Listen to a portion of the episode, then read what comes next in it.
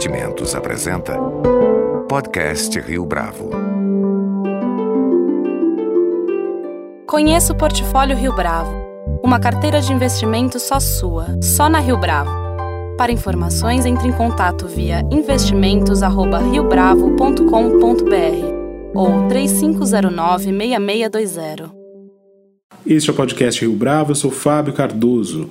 As eleições de 2018 prometem acirramento não só na disputa entre os candidatos, mas também na repercussão do debate político nas mídias sociais. Nesse sentido, as eleições nos Estados Unidos em 2016 e no México, agora em 2018, têm um denominador comum: o fato de o eleitor receber muito mais informações que, já no curto prazo, podem determinar mudanças repentinas de cenário. Para nos ajudar a compreender o cenário complexo das eleições deste ano no Brasil, nosso convidado de hoje no podcast Rio Bravo é Maurício Moura, fundador do Instituto de Pesquisas Ideia Big Data. Maurício Moura, é um prazer ter você aqui conosco no podcast Rio Bravo. É, obrigado pelo convite, queria agradecer a Rio Bravo Investimentos pela oportunidade de, dessa conversa aqui hoje. Nas últimas eleições, Maurício, as pesquisas eleitorais têm sido colocadas contra a parede quanto à sua exatidão para estimar os resultados das eleições. A gente sabe que a pesquisa ela vai fotografar um momento, mas ainda assim esses levantamentos têm sido questionados. Você concorda com esses questionamentos com relação aos métodos tradicionais? Bom, é, dois elementos distintos, né? O primeiro é um fato que as pesquisas acertam é, antecipam muito mais os resultados finais do que não antecipam. Mas é óbvio que a não antecipação ela ganha uma proporção muito maior do que a antecipação. Eu acho que o maior exemplo global foi a eleição é, da Hillary contra o Trump em 2016. É, os institutos de pesquisa apontavam a vitória da Hillary com uma margem de 2 a 3%. Essa margem ela se concretizou, ela ganhou o voto popular, né? mas como o sistema de votação americano é diferente, é, ele não conseguiu antecipar as votações em alguns estados-chave. Então ganhou-se, teve-se a noção de que os institutos erraram, quando na verdade, friamente, eles anteciparam o total de votos, mas não conseguiram antecipar o resultado. Então, é, gente, a, ainda se acerta muito mais do que se erra. Dito isso, o eleitor hoje em função das, da internet, das redes sociais, do acesso dele à telefonia mobile, ele recebe uma quantidade de informações muito maior num espaço curto de tempo. É, eu vou dar um exemplo acadêmico nosso. Em 89, quando o Collor foi eleito, o único evento que poderia mudar a eleição nos últimos 10 dias antes da votação do segundo turno foi uma denúncia que eventualmente uma ex-namorada do presidente Lula tinha é, sido abordada por ele para abortar uma filha. Na última semana da Hillary versus o, o, Trump, a gente computou 85 eventos que poderiam mudar a eleição. Ou seja, o eleitor hoje recebe muito mais informação e ele costuma, é, ele tem um potencial de mudar de ideia, dadas as informações que ele recebe via, via telefone, via internet, muito maior que no passado. Então, as pessoas hoje elas mudam de opinião com um espaço muito mais curto de tempo, que dificulta os institutos de pesquisa a, a darem uma resposta dinâmica com ferramentas ainda que são tradicionais e estáticas. Ou seja, o desafio dos institutos de pesquisa é reagir à velocidade que as pessoas formam opinião. Esse desafio é monstruoso. Mas existiu, na, no caso das eleições norte-americanas em 2016, um grande evento que foi a denúncia em relação aos e-mails. No caso, a reabertura da investigação pelo então é, chefe do FBI, James Comey, com relação à campanha da Hillary Clinton. Esse foi o grande evento naquela ocasião. É, de, sim, não, né? Sim, esse foi um evento que derivar, derivou vários eventos. Inclusive, a gente teve muitos eventos que depois foram claramente considerados fake news. Que a gente pode falar um pouco de fake news, mas, mas o fato é que diariamente as campanhas eram bombardeadas com novas, novo, novos temas, novas informações, novos momentos, que é uma coisa que é nova, que é recente e que ela só ganha escala e, a, e a, o volume que ela ganha em função das plataformas tecnológicas que fazem com que as informações se disseminem muito rápido. Então hoje o, o, o eleitor ele é bombardeado de informação, de conteúdo, de dados num espaço muito curto de tempo e os institutos têm o grande desafio de tentar monitorar isso. E como é que vocês, o Ideia Big Data, lidam com isso?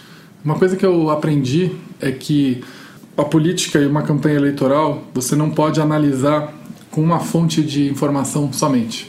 Então, se você olhar uma pesquisa só, a chance de você fazer uma leitura é, primária e ruim do cenário é muito grande. Então, o que a gente tenta fazer no ideia é que a gente faz uma análise do cenário eleitoral com diversas fontes de informação, seja pesquisas mais tradicionais, como face a face, telefônica, seja monitoramento de redes sociais, seja é, um monitoramento através de um aplicativo de crowdsourcing que a gente usa, é, seja através de grupos focais, ou seja, as melhores campanhas as melhores análises, elas, elas não dependem de uma fonte de informação só. Elas, elas analisam diversas fontes de informação. Vou dar um exemplo muito simples.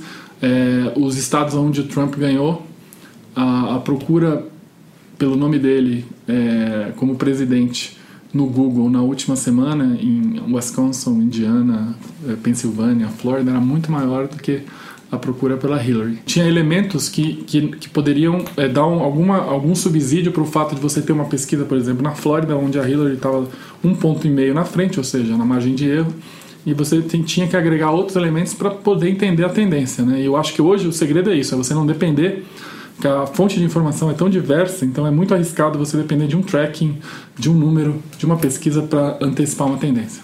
O que os levantamentos conduzidos por vocês ao longo dos últimos meses revelam sobre o processo de formação da opinião pública num contexto tão marcado pelas mídias sociais? É, acho que tem três elementos. Né? O primeiro elemento é a, a dinâmica. É a, a, o processo de formação de opinião pública é muito rápido hoje. É, isso tem um lado bom, porque as pessoas têm acesso à informação de uma maneira mais efetiva e mais escalável, né?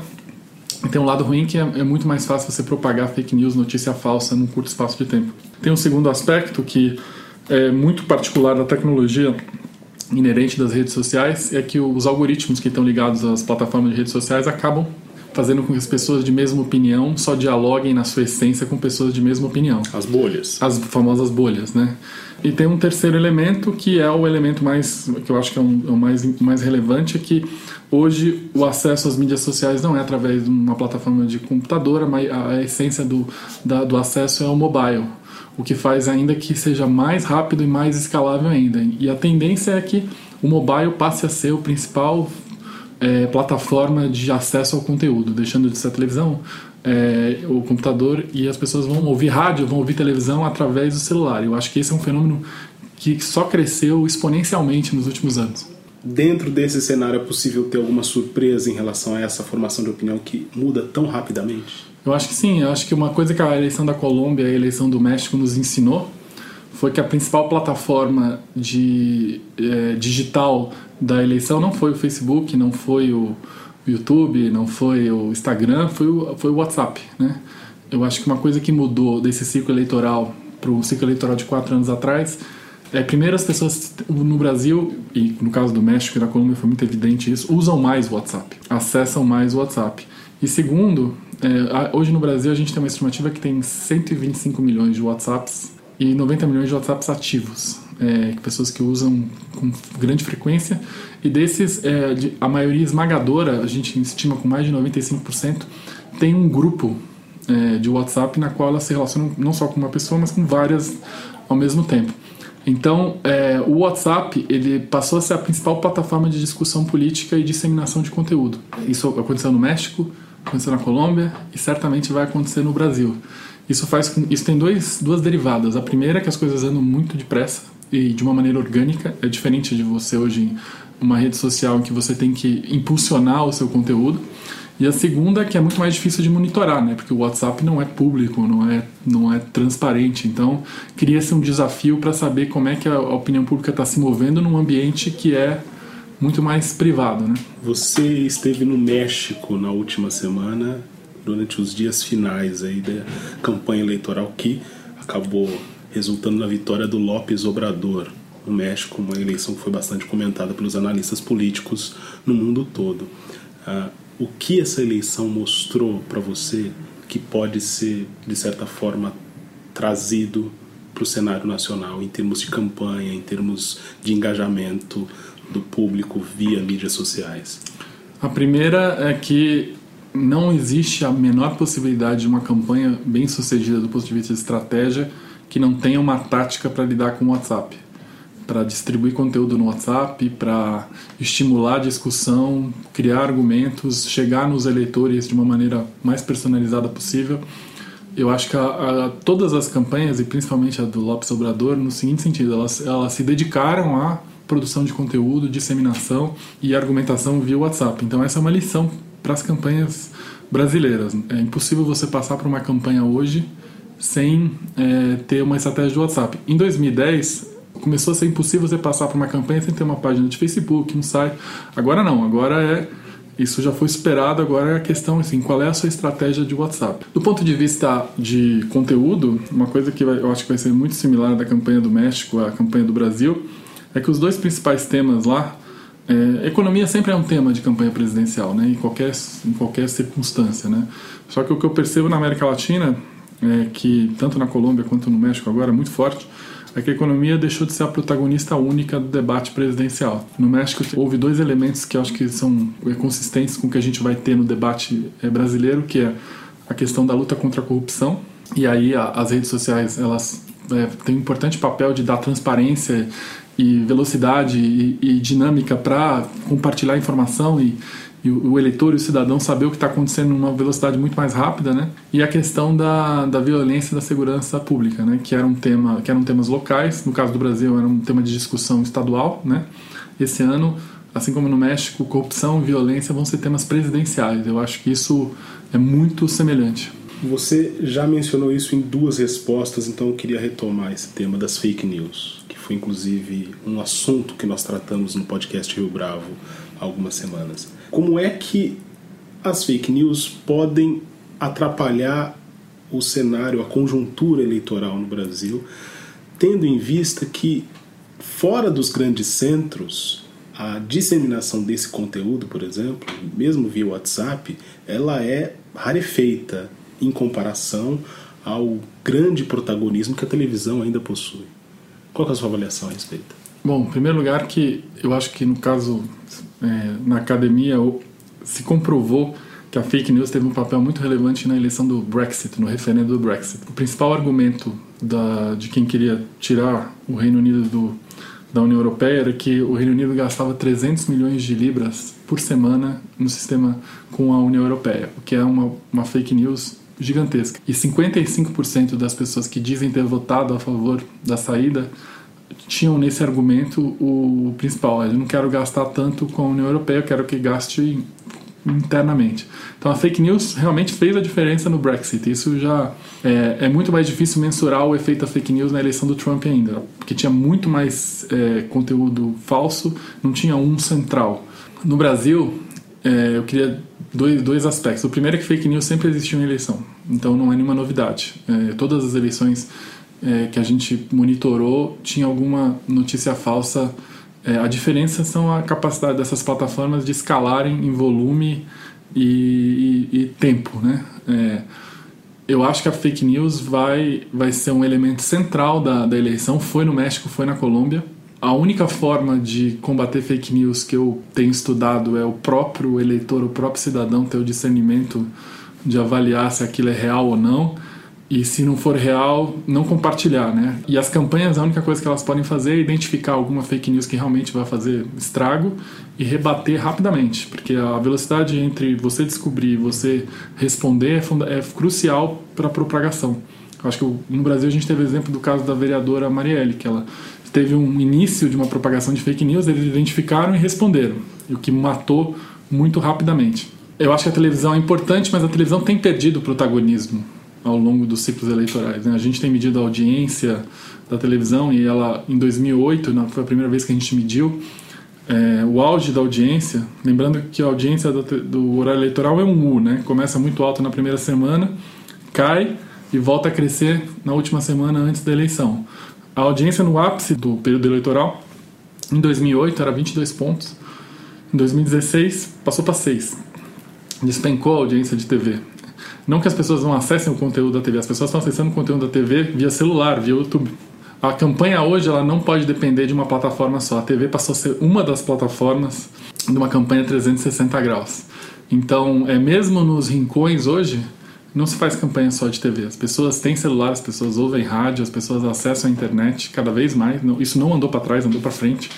Então a tendência é que a TV seja uma das plataformas e o conteúdo da TV apareça em várias plataformas. Então é, quem não souber dominar isso e anestesiar os riscos disso, um dos riscos claros é a fake news, vai ter muita dificuldade. Algumas campanhas majoritárias que têm se pautado, inclusive, nesse sentido, quer dizer, em dizer que a partir de agosto, ah, quando a TV entrar em cena, é, determinados candidatos vão ganhar mais tração. É, eles estão equivocados em acreditar que isso vai dar força decisiva. Eu acho que só a TV certamente não, só o elemento TV não. Se agora uma campanha que tenha o conteúdo adequado para o eleitor, é, para o grupo adequado de eleitores para aquela causa, para aquela mensagem, que seja capaz de disseminar esse conteúdo além da TV, certamente vai ter uma probabilidade de sucesso maior. O que o comportamento das pessoas que estão nas mídias sociais pode revelar sobre o seu perfil como eleitores? O chamado voto envergonhado pode ser descoberto com as métricas que vocês utilizam, por exemplo?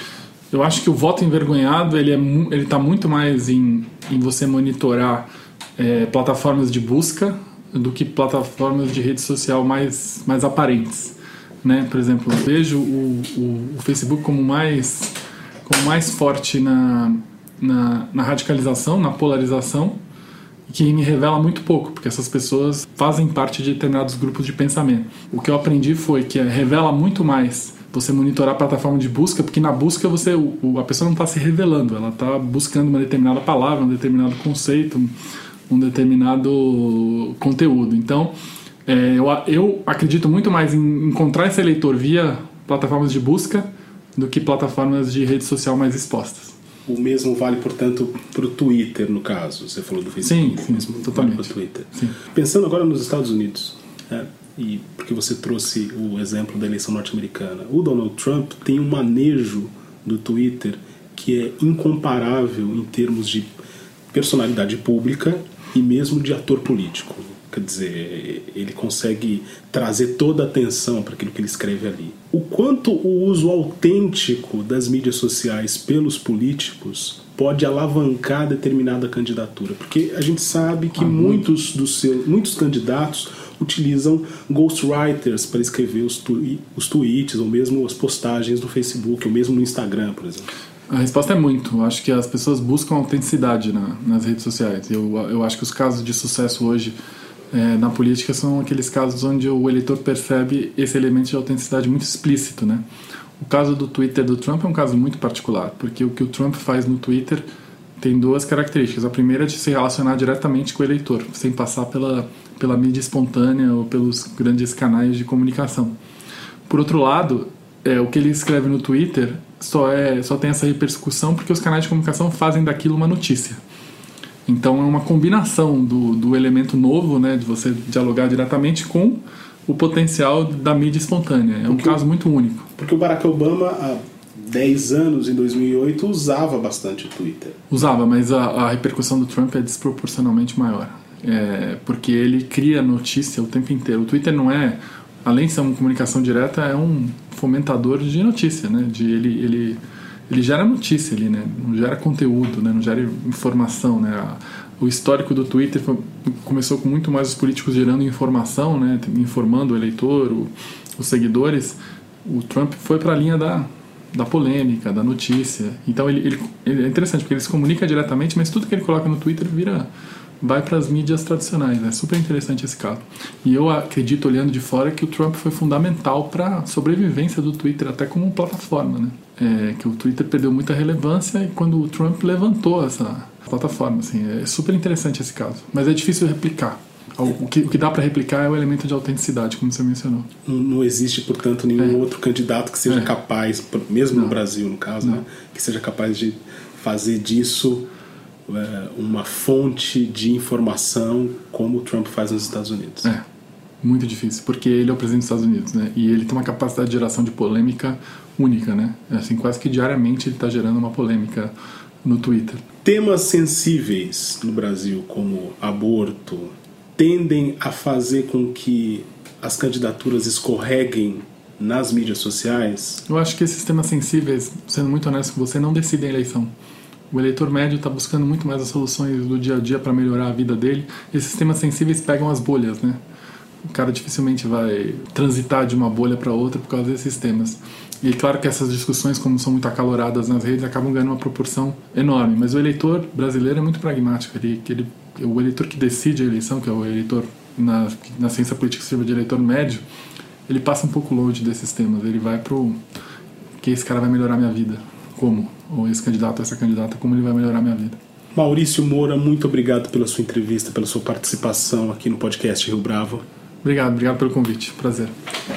Com produção visual de Denise Barreto, este foi mais um podcast Rio Bravo. Você pode comentar essa entrevista no SoundCloud, no iTunes ou no Facebook do Rio Bravo.